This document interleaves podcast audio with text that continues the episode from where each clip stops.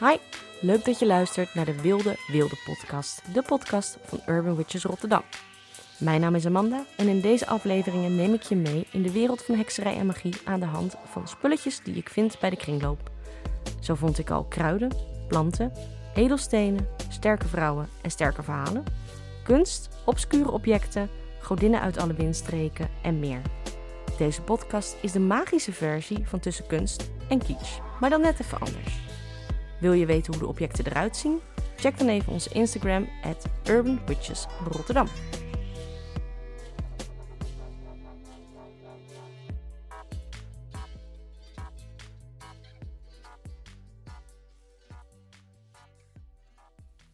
Hi, welkom dat je weer luistert naar de Wilde Wilde Koven. Of de Wilde Wilde Koven, de Wilde Wilde Podcast. Ach, ik, uh, ga dat, uh, ik weet niet of het nou zo handig is geweest dat ik een dubbele naam heb gekozen. Dat zowel de online koven als de podcast zo heet. Want ik ga het misschien nog wel tienduizend keer door elkaar heen halen. Maar goed, dit is het is. Welkom bij de Wilde Wilde Podcast. Um, ten eerste, Happy Dark Moon. Het is weer bijna een nieuwe donkere maan. En de termen nieuwe maan en donkere maan worden heel vaak door elkaar heen gebruikt. Um, heel vaak wordt de nieuwe maan nieuwe maan genoemd op het moment dat het schijngestalte van de maan volledig donker is. Nou, ik noem dat zelf donkere maan, omdat er voor mij wel wezenlijk verschil zit tussen de donkere maan en de nieuwe maan. Maar de meeste mensen noemen de donkere maan de nieuwe maan. En voor mij is eigenlijk het pas een nieuwe maan als er een klein sikkeltje zichtbaar is aan de hemel. Um, dus ja, um, het kan zijn dat ik ook nog wel eens die termen door elkaar heen gebruik. Maar het is bijna donkere maan. En dat is de donkere maan van 4 december in Boogschutter. Ook wel de nieuwe maan in Boogschutter genoemd van 4 december. Um, voordat ik in het kringloop-item duik, wil ik jullie wat vertellen over het verschil tussen donkere en nieuwe maan. Zoals altijd is mijn sidekick Angie hier weer op schoot. Dus als je herrie hoort, dan uh, weet je waardoor dat komt. Um, maar goed, with further ado, het verschil tussen de nieuwe en de donkere maan. De meeste mensen kennen de volle maan wel als uh, hè, wanneer het schijngestalte van de maan volledig verlicht is. Dus dat hij helemaal rond is en stralend is. Nou, dat is de volle maan, dat weten we allemaal wel. Maar het verschil tussen donkere maan en nieuwe maan is naar mijn idee als volgt. Hè. Die maan gaat door fases heen. Je hebt een hele maan, een volle maan, een, een nieuwe maan, een halve maan, noem het allemaal op. Um, maar tegenover de volle maan staat de donkere maan. En die donkere maan is wat de naam al zegt, hij is volledig donker. Dus wanneer de meeste mensen spreken over een nieuwe maan, heb ik het altijd over een donkere maan, want hij is gewoon niet zichtbaar aan de hemel. En voor mij betekent dat ook juist um, het punt in de maancyclus dat hij gewoon niet te zien is, dat het tijd is om uh, dingen in de schaduwen te brengen. Dus dingen die je niet meer wilt zien, dingen waar je afscheid van wilt nemen. Het is voor mij de periode waarin ik begin met menstrueren. Dus letterlijk aan het opruimen ben. Um, eigenlijk heel veel aan het loslaten ben. Uh, misschien wel een aantal zaken aan het verdonkeren maanden ben. Het is een hele goede periode voor beschermingsmagie. Het is een goede periode voor bindingsmagie. Dus als je dingen wilt die, die niet mogen gebeuren. En die nieuwe maan heeft voor mij juist daardoor ook echt een andere energie. Omdat als je lekker aan het opruimen bent, aan het loslaten bent, afscheid aan het nemen bent van de dingen die je niet meer nodig hebt, is het tijd voor een nieuw begin. En dat is voor mij die periode van de nieuwe maan. Het eerste sikkeltje wat zichtbaar wordt. En waar eigenlijk alle nieuwe intenties gezet worden. Een nieuwe cyclus aanvalt. En eigenlijk ook gewoon ja, het allemaal weer overnieuw begint. Dus dat is juist de perfecte periode om aan iets nieuws te beginnen. Een nieuw begin te maken, een start te maken. En, en beginnen aan een project, beginnen aan een nieuwe baan, beginnen aan een dieet, beginnen aan een, dieetvak, diëten. Maar hey, maar wat voorbeelden te, te, noemen, is het uh, op dat moment handig om iets nieuws te beginnen. Um, dat nog eventjes zo kort ter introductie over de donkere maan en de nieuwe maan. Want het is bijna donkere maan. Dus ik vond dat wel terecht om daar wat even kort over aan te tippen. Um, voor mij was de maan een van de meest belangrijke ingangen tot hekserij. Weet je, ik zie die maan, ik voel die maan.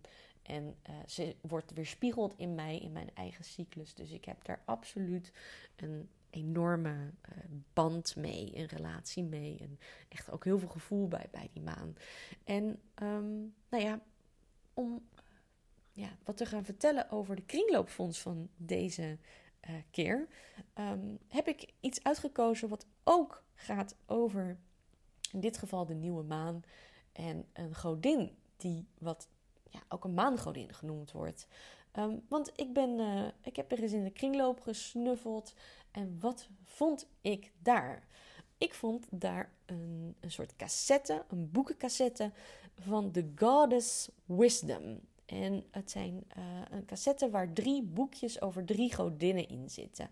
En het is in het Engels. Um, ik weet niet meer precies wat ik ervoor betaald heb. Even kijken. Misschien staat het er nog op. Nee. Nou, ik denk zo'n 3, 4 euro. Het is alweer een tijdje geleden dat ik hem aangeschaft heb. En je moet je voorstellen, um, het is een cassette met dus uh, van The Little Wisdom Library, The Goddess Wisdoms van Manuela Dun Maschetti. Maschetti. En daarop staan een aantal prachtige kunstwerken van verschillende godinnen. Um, en de drie godinnen die dan beschreven worden in deze kleine boekjes zijn Afrodite, Artemis en Athene. Nou, als je mij al langer volgt op Instagram of mij überhaupt kent, dan weet je dat ik de afgelopen jaren enorm veel bezig ben geweest met Artemis, de maangodin, de godin van de jacht, bekend onder de Romeinen als Diana. Uh, en Artemis is een godin uit de Griekse mythologie en tevens de tweelingzus van Apollo. Uh, uiteraard is zij een dochter van Zeus en uh, Leto. En dat is de godin van de donkere nachten. En um, nou ja, de afgelopen jaren heb ik heel erg met haar gewerkt. Door meer van haar focus te leren kennen. En meer van haar, ja, haar manier van jagen, haar manier van focus, haar manier van um, um, iets najagen, iets opjagen. En uh, dat heeft me echt wel enorm geholpen om die eigenschappen meer tot mezelf te krijgen. Die meer aan te kunnen wenden voor mijzelf. Um, dus mocht je daar geïnteresseerd in zijn, check even de hashtag Artemis Focus op mijn Instagram. En dan zie je hoe ik daar de afgelopen jaren mee gewerkt heb. Um, maar aangezien het dus er een, donkere maan, een nieuwe maan aankomt in boogschutter, dacht ik dat het ook wel wat leuk zou zijn om wat te vertellen over deze boogschutster. Want daar staat ze bekend om de pijl en boog die ze op haar rug heeft. En uh, nou ja, um, alle andere eigenschappen die bij haar horen. Um, het leuke is, als je het boekje openslaat, dan staan er allemaal prachtige kunstwerken in van Artemis. Heel oud, heel jong, uh, van verschillende stijlen, verschillende uh, kunstenaars. En ja, ik vind die altijd enorm inspirerend, omdat uh, ja, ik ben gewoon dol op kunst. En ja, ze wordt hier prachtig in weergegeven. En op die manier leer ik ook altijd door naar de kunst te kijken die over een godin of god gemaakt is. Zo staat er bijvoorbeeld een kunstwerk in het boekje van uh, François, François Cluet. Cluet. Uh, dat is een, een, een olieverfschilderij uit 1510. En daar zie je dus ja, godinnen die aan het baden zijn. Um, en daaronder dus ook um, Artemis met haar, um, haar hert. En nou ja, ik geloof dat hij ergens op de rug ligt en aangevallen wordt. Uh, maar goed, je ziet ze dan lekker baden. En het is een prachtig schilderij waar Artemis op afgebeeld staat. Er staat ook een prachtige munt van haar afgebeeld, uh, waarop je haar hoofd ziet. En nou ja, het kwam natuurlijk wel vaker voor dat uh, godinnen afgebeeld werden op munten. En deze komt uit 295 voor Christus zelfs. Kan je nagaan hoe lang Artemis al um, ja, aanwezig is in onze wereld. En als je zelf wel eens gewerkt hebt met archetypen, dan weet je dat het heel, um, ja, ik vind het heel behulpzaam om. Oh shit, dat was dus even de bel momentje. Nou, dat is natuurlijk altijd wel weer de charme als je beloofd hebt dat je jezelf, dat je, geen, dat je je podcast niet helemaal kapot gaat editen, omdat je er gewoon geen zin in hebt. Dat dan af en toe de bel gaat. En dat er een heerlijk groentepakketje van bio aan huis opeens komt. Uh, en dat die gewoon in je podcast zit. Uh, het spijt me, maar ik. Uh, editen is echt gewoon iets wat ik verschrikkelijk vind. Dus dat was ik gewoon niet van plan om te gaan doen. Maar goed, terug naar Artemis. Artemis is dus de godin van de jacht. Ze heeft pijl en boog.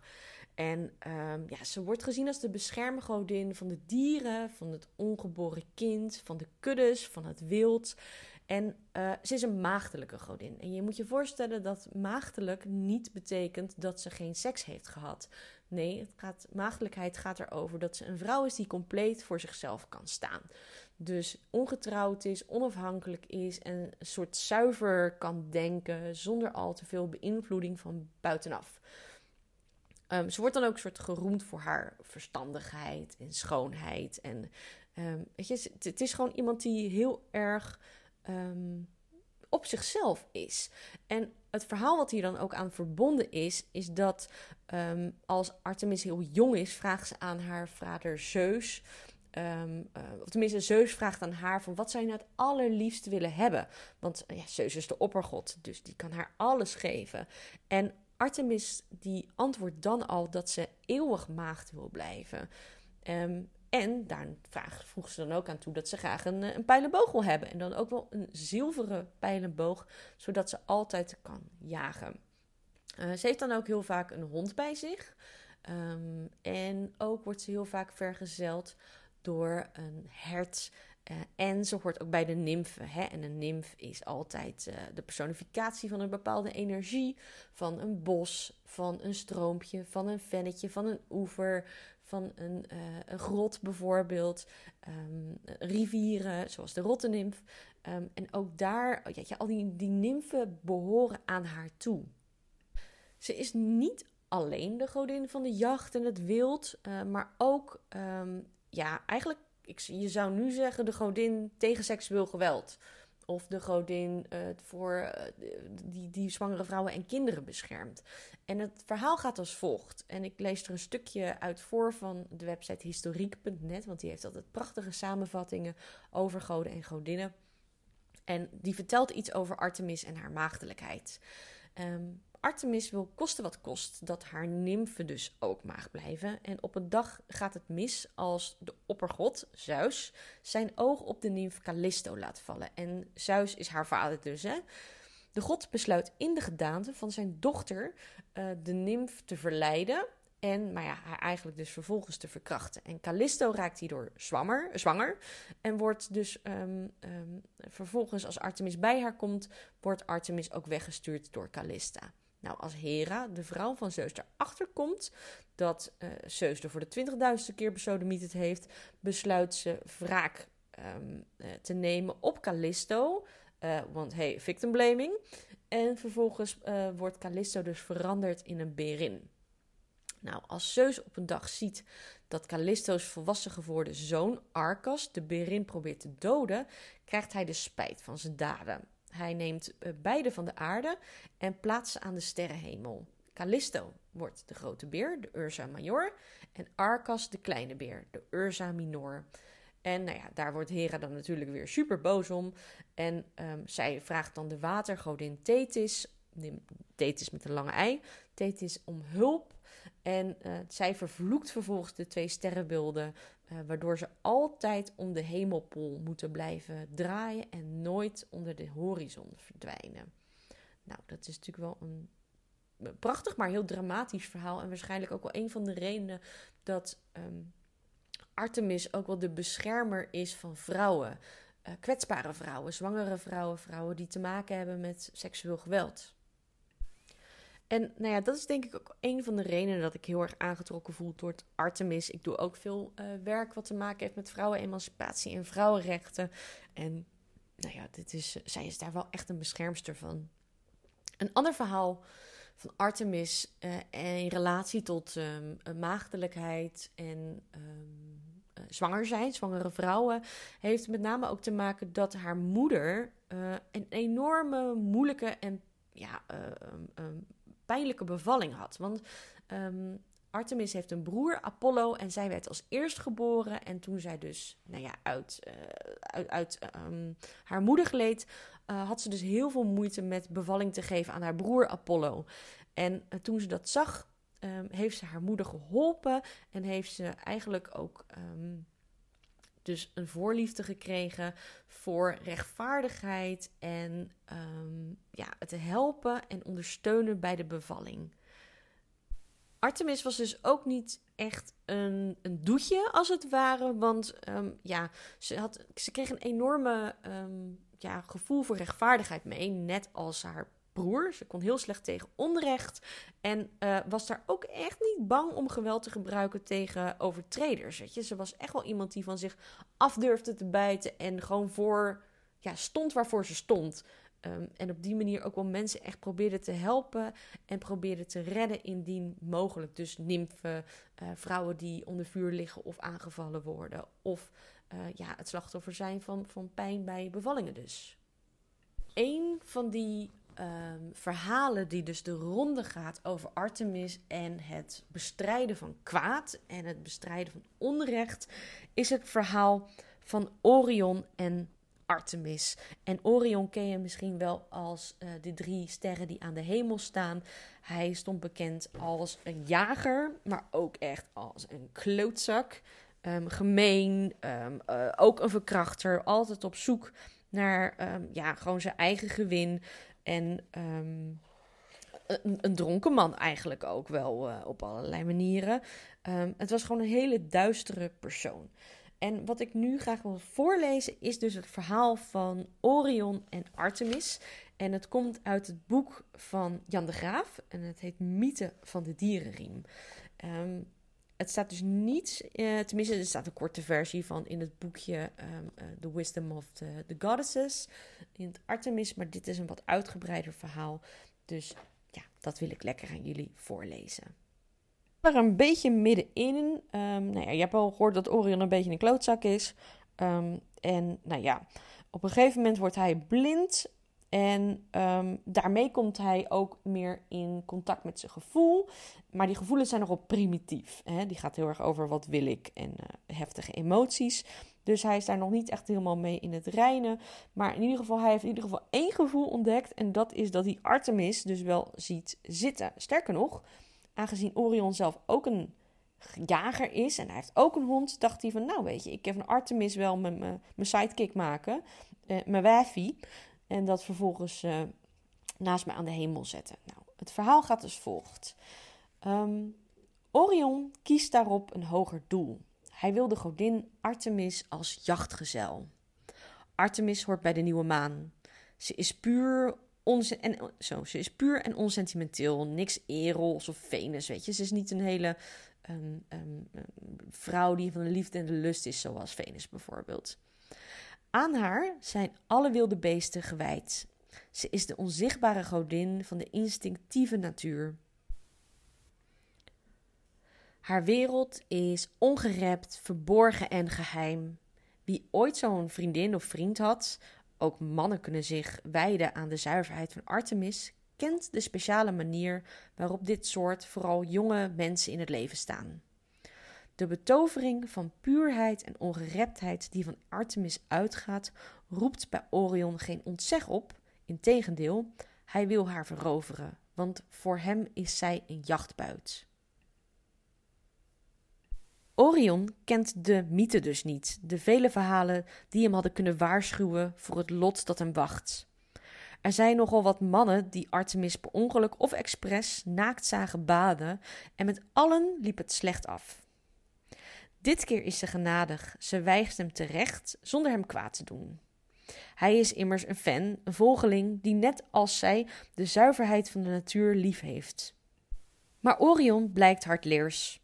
Hij beantwoordt genade met woede en zweert uit wraak voor de afwijzing dat hij alle wilde dieren op aarde zal doden. De radeloze, destructieve woede die imperiums bouwt ten koste van anderen, zal uiteindelijk ook zichzelf ten gronde richten. Als het hart koud blijft in contact met de koren, als ze voor aangrijpende handen alleen de ongrijpbare geur van laurier blijft, dan verschrompelt de ziel en sterft tenslotte. Nu wordt Artemis op haar beurt kwaad op Orion. Een teken dat hij haar niet onverschillig laat. En uit de heuvel laat ze een enorme, reusachtige schorpioen komen. De grote jager wordt nu zelf een prooi. Hij vlucht vergeefs voor dit dodelijke symbool van zijn eigen koude, egoïstische onmeedogenheid, zijn gepantserde zelf. Als tenslotte de scharen hem aangrijpen en de gifangel aan hem binnendringt, sterft de aardse Orion. De godin plaatst hem na deze dodelijke inwijding aan de sterrenhemel. Orion overleeft, maar niet als mens.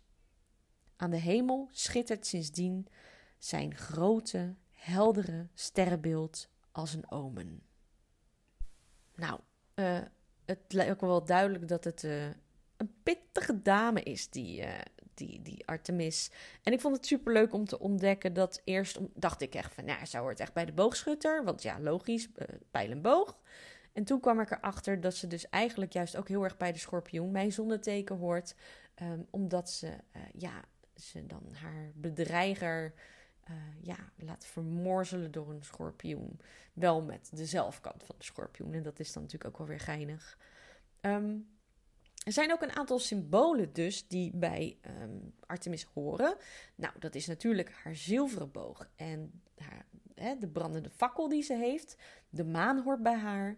Uh, de pijlen, um, de beer, hè, daar hebben we het natuurlijk al over gehad, die berin de herten, de hindes, de hazen, de kwartels.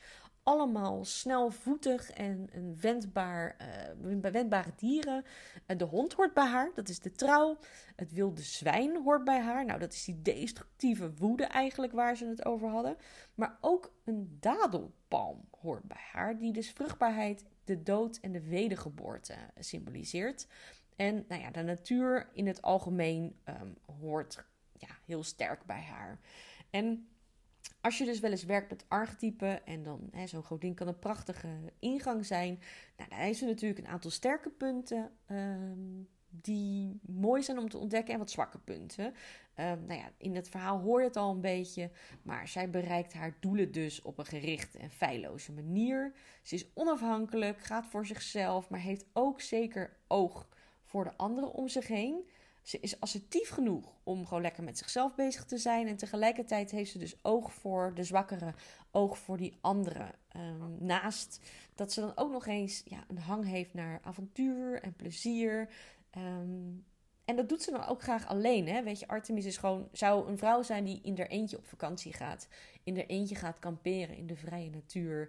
Um, en heel erg kan genieten van het alleen zijn. De alone time, de me time die voor haar juist eigenlijk heel, heel stimulerend is. Um, en daarmee kan ze dus ook gewoon een, een goede partner zijn die jou stimuleert in je eigen zelfstandigheid en soevereiniteit. Mijn partner is maagd en nou ja, daar zie je eigenlijk in hem ook heel sterk deze eigenschappen terug. Hij is ook heel erg op zichzelf, houdt van alleen zijn, maar is ook juist door dat te weerspiegelen, kan iemand je, die maagdelijkheid je stimuleren om ja, voor jezelf te gaan.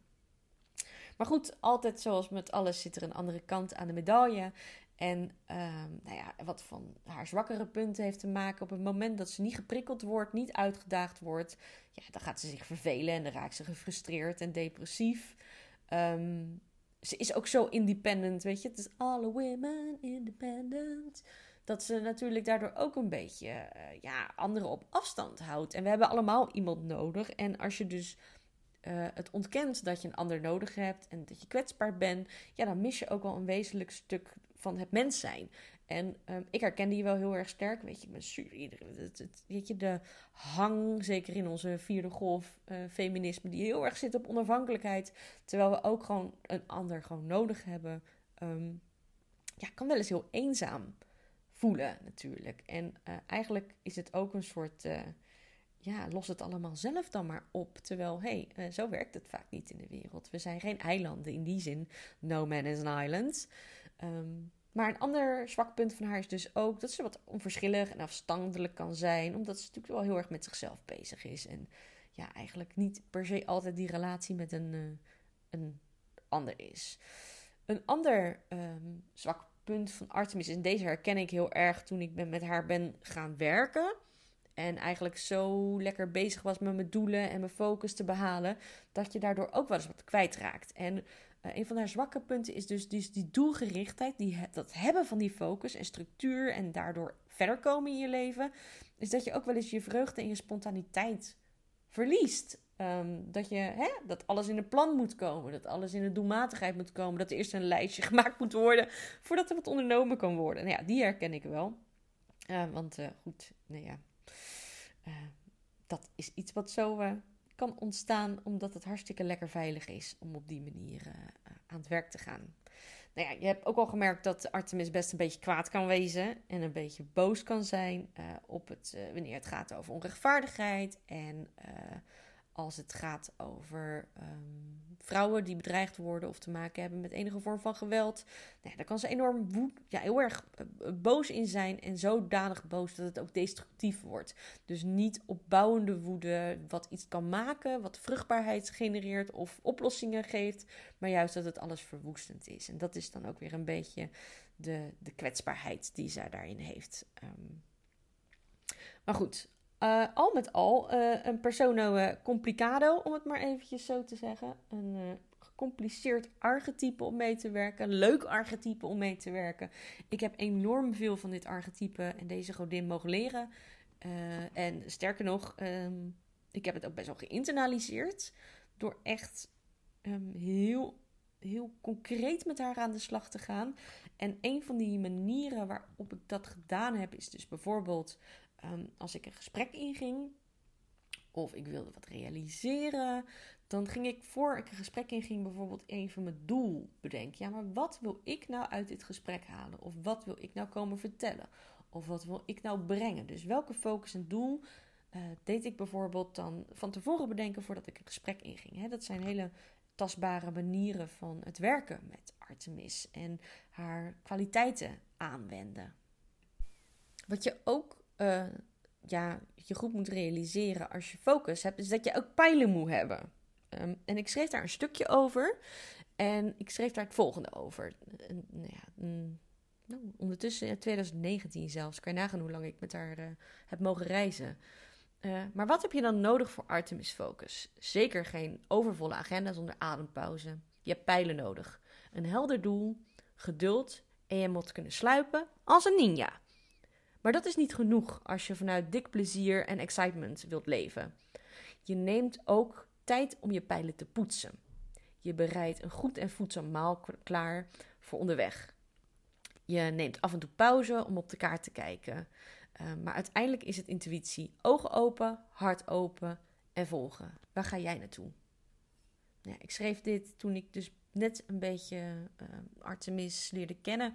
En um, iets wat ik nog niet helemaal geïnternaliseerd heb, maar wat ik wel graag nog wil leren, is meer die voorbereiding, het respect voor het rusten. Um, en je pijlen te poetsen, op de kaart te kijken. En, um, uh, en uh, het is voor mij heel eenvoudig om de kaart te maken, om de lijstjes te maken, om de acties te bedenken. Maar de ruimte te houden om te voelen waar je naartoe moet. En vanuit excitement en nieuwsgierigheid en met name vanuit rust te doen. Nou ja, dat is voor mij in ieder geval nog een les. Um, dus, uh, nou ja, sindsdien ben ik uh, met name ook uh, de stier gaan onderzoeken. Het sterrenbeeld de stier, want die kan je veel vertellen over rust en ruimte en sensualiteit en groeien en aarde en boerinnetje zijn. Dus dat is voor mij dan weer een mooi vervolg geweest. Um, nou, ik um, heb een droge een droge mond. Dus ik geloof dat ik wel uitgekletst ben. Ik wil je in ieder geval een hele fijne um, nieuwe maan, donkere maan wensen. En ik hoop dat je het leuk vond wat ik vertelde over Artemis. Uh, wie weet komen we weer aan bij een andere godin. Misschien wel de Rottenimf of Afrodite. Of uh, nou ja, we gaan het meemaken. Um, ontzettend bedankt voor het luisteren. En ik zie je heel graag in het echi of op Instagram of waar dan ook. Of bij de Wilde Wilde Koven, want we doen leuke dingen. Um, waaronder dus binnenkort de uh, rooknachtencirkel die eraan zit te komen. En dat is op 21 december of rond 21 december. Ik heb nog niet de exacte datum vastgepind. Uh, misschien is die ondertussen wel bekend, want ik neem dit wat eerder op. Maar mocht je het leuk vinden om de ja, twaalf dagen aan de slag te gaan met dromen, reflectie, achteruitkijken, vooruitkijken en klaar te maken voor het nieuwe jaar. Um, nou ja, dan ben je van harte welkom bij de Wilde Wilde Koven. Dus check eventjes de website www.urbanwitchesrotterdam.nl. Zeker niet voor alleen Rotterdammers, maar voor iedereen uh, die, zich, uh, die dit tof vindt. Ik zeg later. Dank voor het luisteren naar de Wilde Wilde podcast. Ik hoop dat je het tof vond en je aangemoedigd voelt om je eigen pad te bewandelen. Wil je meer weten? Kijk dan op urbanwitchesrotterdam.nl of volg ons op Instagram at urbanwitchesrotterdam. Check ook even de Wilde Wilde Koven, een membership met een besloten forum, online classes en een agenda vol witchy activiteiten voor en door stadsheksen. Dikke kus en tot snel.